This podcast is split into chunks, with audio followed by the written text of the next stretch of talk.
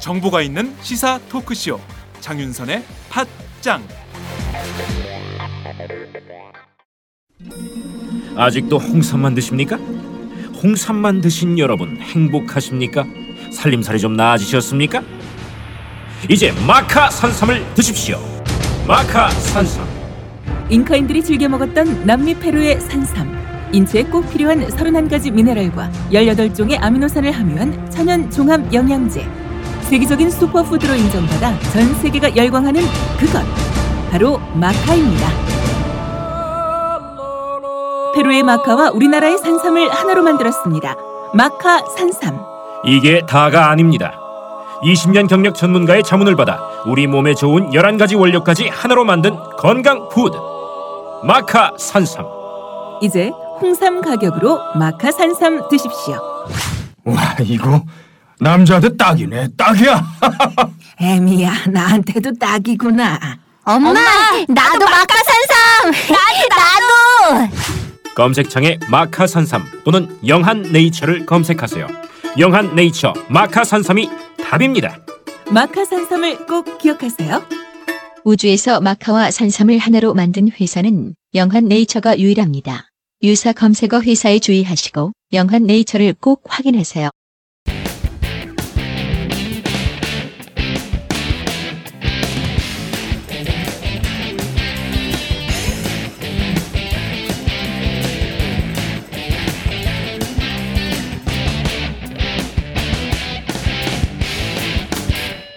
박정호의 뉴스짱.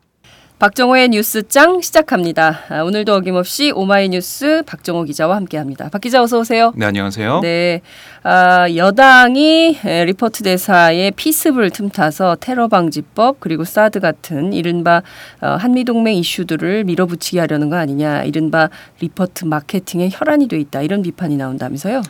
네, 그렇습니다. 어제 김무성 새누리당 대표는 당 최고위원회의에서 네. 리퍼트 대사 피습 사건을 언급하면서 테러는 미연에 방지하는 게 최선책, 대한민국은 테러가 원천적으로 불가능한 나라라는 인식을 심어주는 게 중요하다, 이렇게 얘기했는데요. 네. 현재 국회에 계류 중인 대테러 관련 법안이 꼭 필요한 시점이라고 주장했습니다.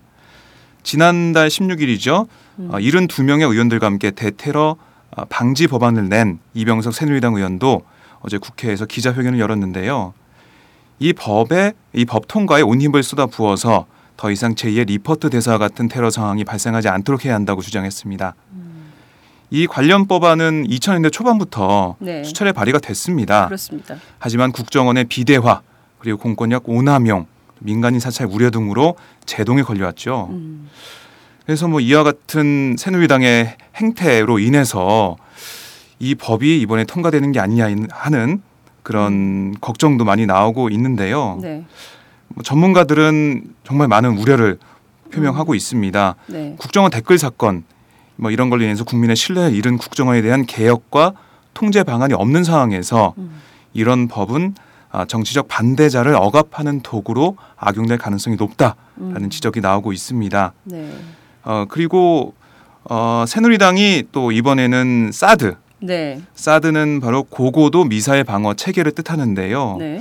이것도 어, 어떻게 보면은 힘은 실어서 네. 진행하려는 어, 모습을 보이고 있습니다. 음. 이달 중에 당 차원의 방침을 정하겠다고 했는데요. 네. 아, 사드는 현재 중국과 러시아가 강력하게 반대하고 있는 상황입니다. 그렇습니다. 아, 예. 동북아 외교 안보와 직결되는 그런 음. 상황인데요. 많은 우려가 나오고 있습니다. 네. 그 어제 뭐 유승민 원내대표도 사드의 네. 필요성을 주장했고요.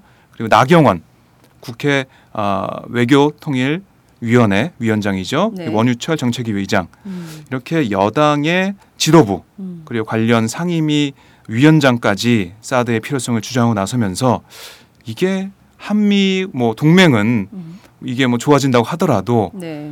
어, 중국과의 관계, 러시아의 관계에 많은 문제점을 보이는 게 아니냐. 라는 우려가 나오고 있습니다. 네, 뿐만 아니라 뭐 이게 실제 사드를 도입한다면 그 한국형 미사일 방어 체계라고 하죠. 케이에이엠디를 네. 더 업그레이드하는 이런 상황이기 때문에 실질적으로 보자면 군비 경쟁을 더 확산시킬 가능성이 높고 그리고 돈이 굉장히 많이 들고 팔조 원인가요? 뭐 이런 네, 정도의 돈이 들기 때문에 네. 이것을 과연 이게 꼭 필요한 것인가에 대한 검토 이런 거 없이 그리고 무엇보다 더 중요한 건 사드 도입할 사드가 없다는 거 아닙니까? 네. 그럼에도 불구하고 여당이 이것을 쟁점화하는 것은 또 다른 정치적 목적이 있는 거 아니냐 이런 생각을 좀 해볼 수 있을 것 같고 무엇보다 중요한 것은 테러방지법인 것 같은데요. 이게 네네. 구일일 테러 이후에 테러방지법 논의가 나오긴 했지만 국정원 비대화 앞서 지적하신 그런 문제들 때문에 정치권 안에서 논의만 무성했지 실제로 되지는 않았던 것인데 네. 이번엔 뭔가 여당이 좀 세게 물어붙이려고 하는데 어쨌든 김기종 사태를 계기로 해서 한미동맹 이슈를 한 번에 다 후루룩 네. 좀 처리하려고 하는 것은 아닌가 이런 비판이 좀 제기되는 것 같습니다. 네. 그리고 사드와 관련해서요. 중앙일보가 네. 러시아 외교 관계자 인터뷰를 했는데요. 네. 러시아 외교 정책의 산실이라고 불리는데요. 음. 외무부 산하의 외교관 양성기관으로 러시아의 최고 명문 대학인 네. 엠지아이엠오 아나톨리 토르크노프 총장이 네. 네, 중앙일보와 인터뷰를 했는데요. 네, 네. 한국의 미사일 방어 어, 체계를 배치하는 것은 북한만 겨냥한다기보다는 음. 한반도 내 미국의 세력 강화를 위한 것이다. 음. 동북아 지역 안정에 전혀 도움이 되지 않는다. 라고 지적했습니다. 네, 실질적으로 이게 어, 사드가 됐든 또 엠디가 됐든 이게 그 미국에게는 국익을 아시아 회귀 정책에서 굉장히 중요하지만 중국이나 러시아는 반대한다라는 것을 우회적으로 강조한 것이 아닌가 이런 생각이 좀 들기도 합니다. 네. 자, 리퍼트 대사도 당황할 어떤 한국식 오버액션이 계속 문제가 좀 되고 있는데요. 신동욱 공화당 총재 오늘도 석고 대, 대죄 단식을 이어가고 있나요? 네. 오늘로서 삼 일째 단식을 이어가고 있는데요. 네. 신동욱 공화당 총재는 박근혜 대통령의 제부입니다. 음. 어떻게 보면은 대통령의 가족이 네. 리퍼트 대사에게 죄송하다고 하면서 거기 현수막에는 음. so sorry라고 되어 있습니다. 네. 정말 죄송하다. 음. 이렇게 얘기를 하면서 석고대제 단식을 하고 있는데요. 석고대제라는 사전적 의미가 네. 거적을 깔고 어, 윗사람의 처벌을 기다린다라는 음. 뜻입니다. 어떻게 보면 정말 웃어야 할지 울어야 할지 이런 상황인데 예, 이 조선시대에 네. 하던 거죠. 어떻게 보면 사대주의 음. 이렇게도 볼 수 있는데요. 지난주부터 뭐 여러 단체들의 이런 오버액션이 많이 주목을 받았습니다. 음. 지난주 부채춤이라든지 네. 어떤 뭐 통성기도회라든지 예, 통성기도회, 뭐 공연, 난타 공연, 난타 공연 이런 것들이 있었고요. 이런 예. 지난주에 어떤 어떤 한 칠십 대 네. 아, 남성은 개고기, 그러니까요. 어, 뭐 미역 이런 음. 것들을 전하고 싶다고 병원에 찾아오기도 했습니다. 거절당했죠. 네, 네, 그렇습니다. 이런 것들을 과연 리퍼트 대사가 반기고 좋아할지 이것을 좀 따져봐야 되지 않을까라는 생각이 네. 좀 드는데 박근혜 대통령 어제 그 중동 사 개국 순방 마치고 귀국을 했는데 도착하자마자 세브란스 병원으로 찾아갔네요. 네, 그렇습니다. 박근혜 대통령이 중동 사 개국 순방에서 귀국하자마자 리퍼트 대사를 찾아갔습니다. 여기서 십여 분 동안 환담을 나눴는데요. 박 대통령은 이천육년이죠. 음. 지방선거 유세 당시 피습됐던 자신의 경험과 유사함도 거론했습니다. 네. 아, 그러면서 정말 크게 놀랐다. 음. 저도 이천육년 비슷한 일을 당해봐서 아, 당해서 바로 이 병원에서 두 시간 반 수술을 받았는데 대사님도 같은 일을 당하셨다는 것을 생각하니 더 가슴이 아팠다라고 음. 얘기를 했습니다. 음. 그 후 저는 앞으로 인생은 덤이라고 생각하고 나라와 국민을 위해 살겠다라고 결심했는데 대사님께서도 앞으로 나라와 한미 동맹을 위해 많은 일을 해주실 것이란 생각이 든다라고 말했습니다. 음. 그리고 어쩌면 그렇게 비슷한 점이 많은지 음. 상처 부위도 그렇고 두 시간 반 동안 수술을 받은 것도 그렇고 음. 당시 의료진이 상처가 조금만 더 길고 더 깊었으면 큰일 날 뻔했다고 했는데 그것도 그렇게 비슷한지라고 음. 했습니다. 네. 리퍼트 대사는 대통령님을 비롯해 대한민국 정부와 국민이 보여준 관심과 위로에 저는 물론 아내도 큰 축복이라고 느꼈으며 깊은 감명을 받았다. 음. 덤으로 얻은 인생과 시간을 가족과 한미 관계 발전 위해 쓰는데 최선의 노력을 다하겠다라고 답했습니다. 네, 어, 오늘 아침 조간들이 일제히 그 정치면에 어쩌면 그렇게 비슷한 점이 많은지 이거를 주로 제목으로 뽑았던데요. 네.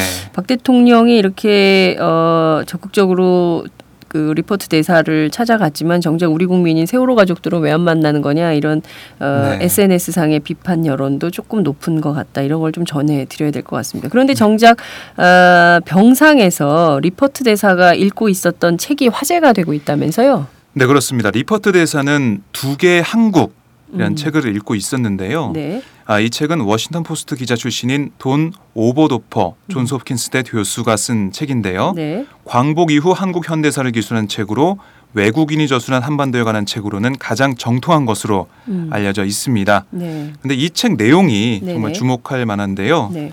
우리 팟짱의 게스트기도 하죠. 네. 디펜스 이십일 편집장인 김종대 편집장이 네. 페북에 남긴 글이 또 화제가 되고 있습니다. 네.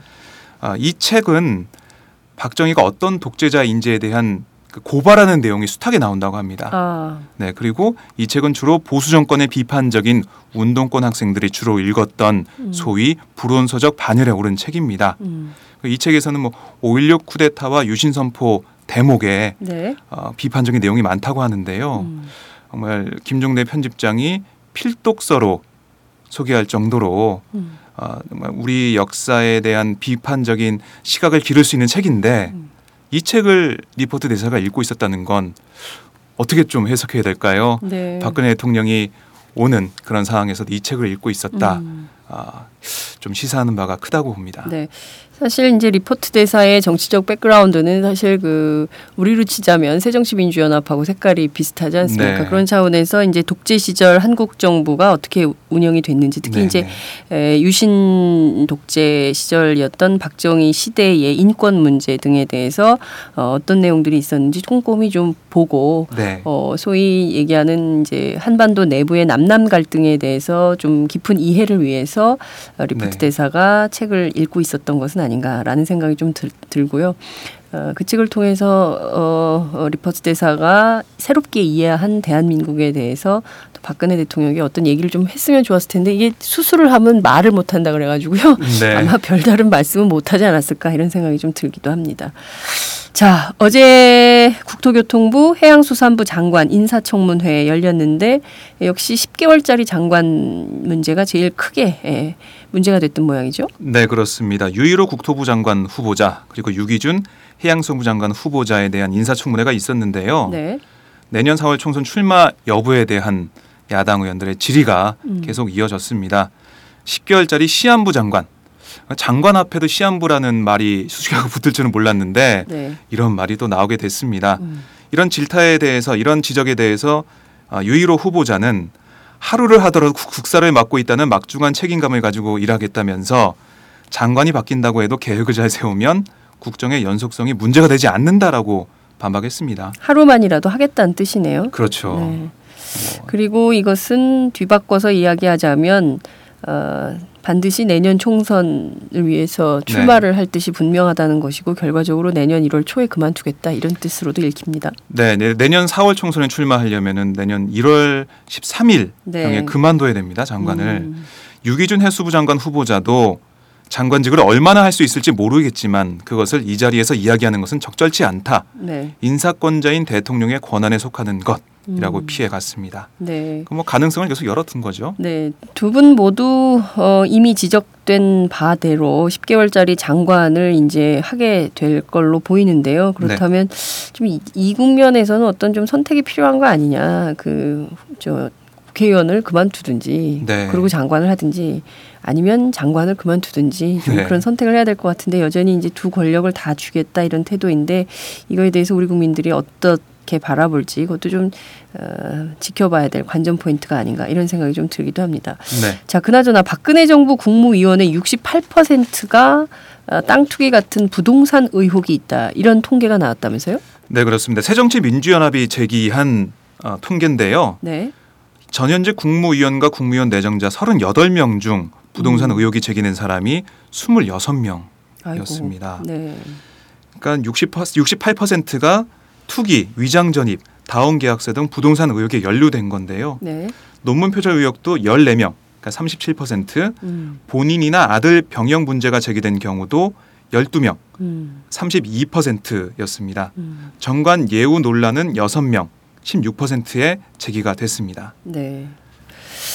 자, 이 정도 수준의 국무위원들이 어, 과연 한국에서 얼마나 제대로 된 정책을 할지, 특히 이제 경제정책 관련해서 문제제기가 많이 있는데 이렇게 땅투기 정도는 기본적으로 하는 사람들이라면 네. 국민들이 참 맡기고 국정을 맡길 수 있는 것인가 이런 의문이 다시 또 들기도 합니다. 방산비리와 관련해서 좀 살펴보도록 하죠. 네. 군사법원이 방위산업비리와 관련해서 구속된 현역 군인들을 전부 풀어주고 있는 모양이죠?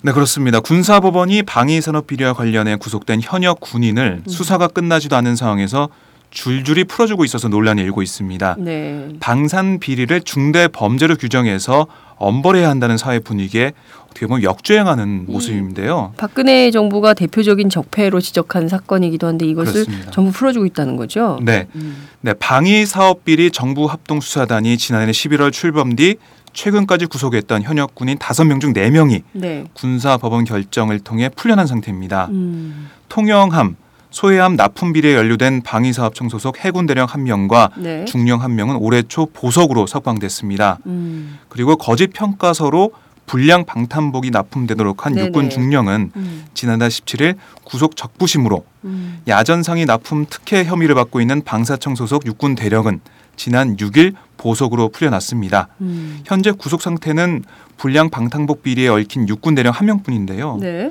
그런데 석방된 일부 군인은 구속 수사 당시의 진술을 번복하고 있는 것으로 전해졌습니다. 아이고, 예. 네, 군사법원의 제십구 감사기 결정이 수사 차질로 이어질 가능성을 배제할 수 없는 상황이 된 건데요. 네, 이 나와서 나중에 증거인멸 이런 것도 할 텐데 이걸 그냥 풀어줘도 되나 이런 생각이 좀 듭니다. 그렇습니다. 이게 예. 증거인멸 가능성이 있으면 계속 구속해야 되는 게 그렇습니다. 맞는데 어떻게 보면 진짜 제십구 감사기가 아닌가라는 음.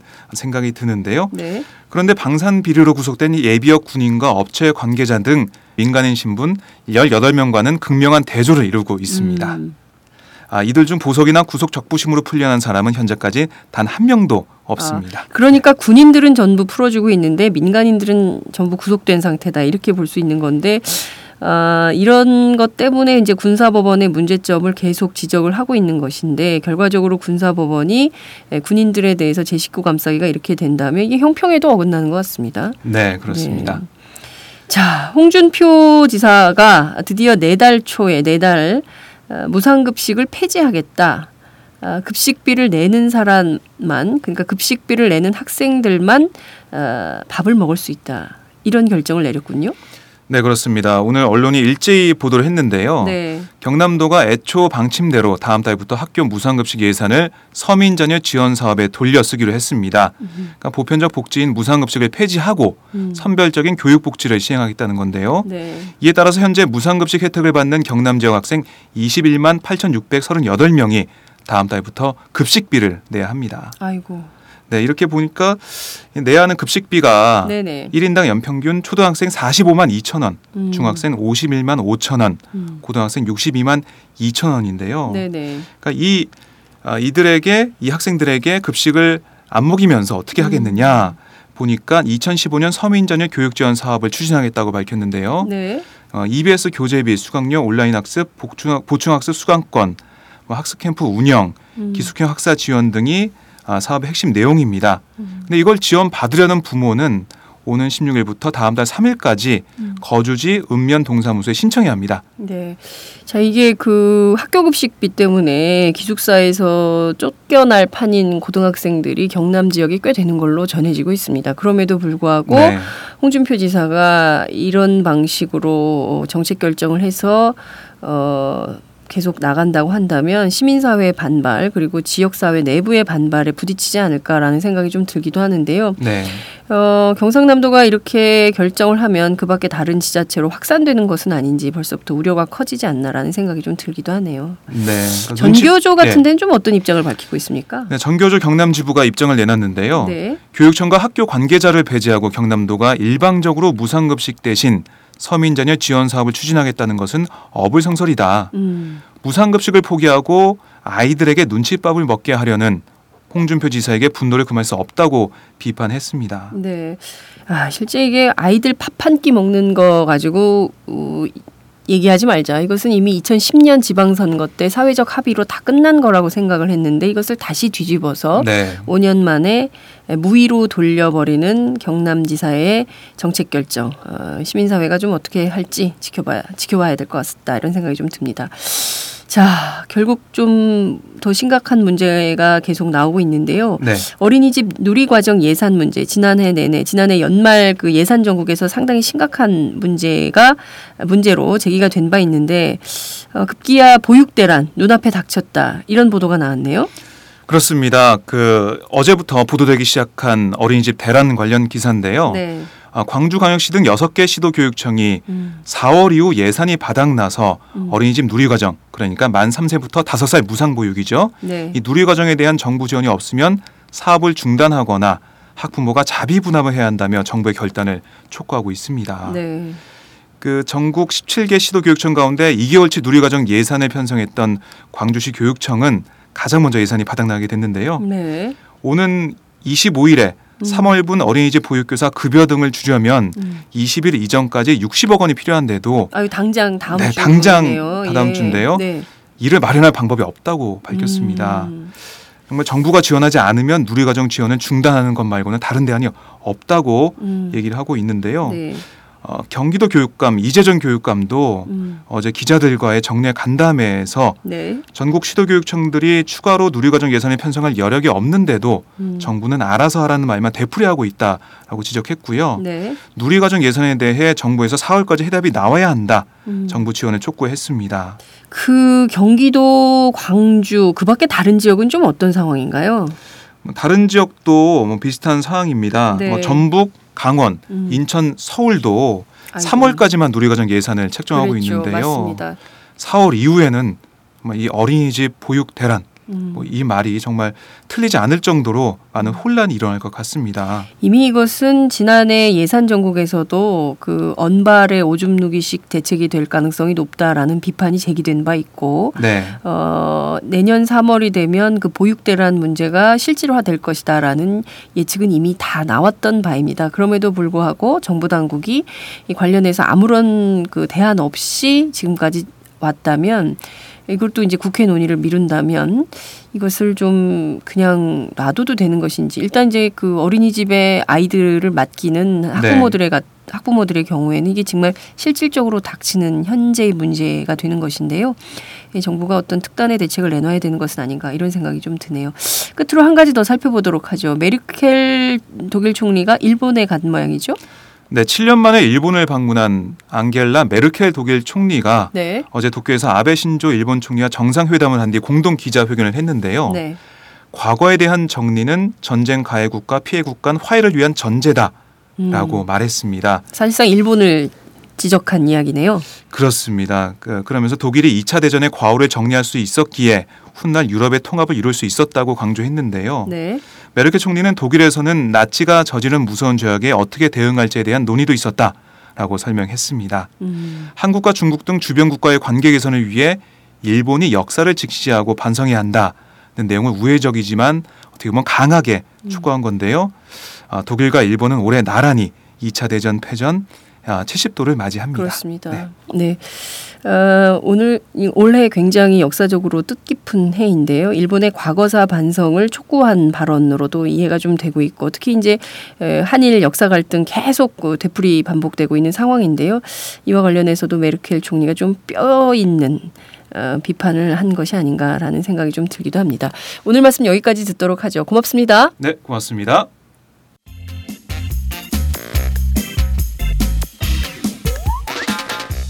매일 정오, 여러분의 점심시간 맛있게 씹어드실 뉴스를 보내드리는 장윤선의 팟짱. 매일 나 신선한 뉴스를 맛보고 싶으시다고요? 보수 언론이 대충 훑고 지나간 뉴스 그 이면의 진실을 알고 싶으시다고요? 그렇다면 여러분의 곁에 장윤선의 팟짱이 있습니다. 좋아요와 구독하기로 응원해주세요. 포털사이트 검색창에서 장윤선의 팟짱을 치거나 모바일 앱스토어에서 팟빵 클릭 후 장윤선의 팟짱을 들러주세요. 요거 재밌네 할 때는 과감하게 좋아요를 눌러주세요. 여러분의 꼼꼼한 사랑이 팟짱을 키웁니다. 장윤선의 팟짱 애청자 여러분, 좋아요와 구독하기 꼭 부탁드립니다.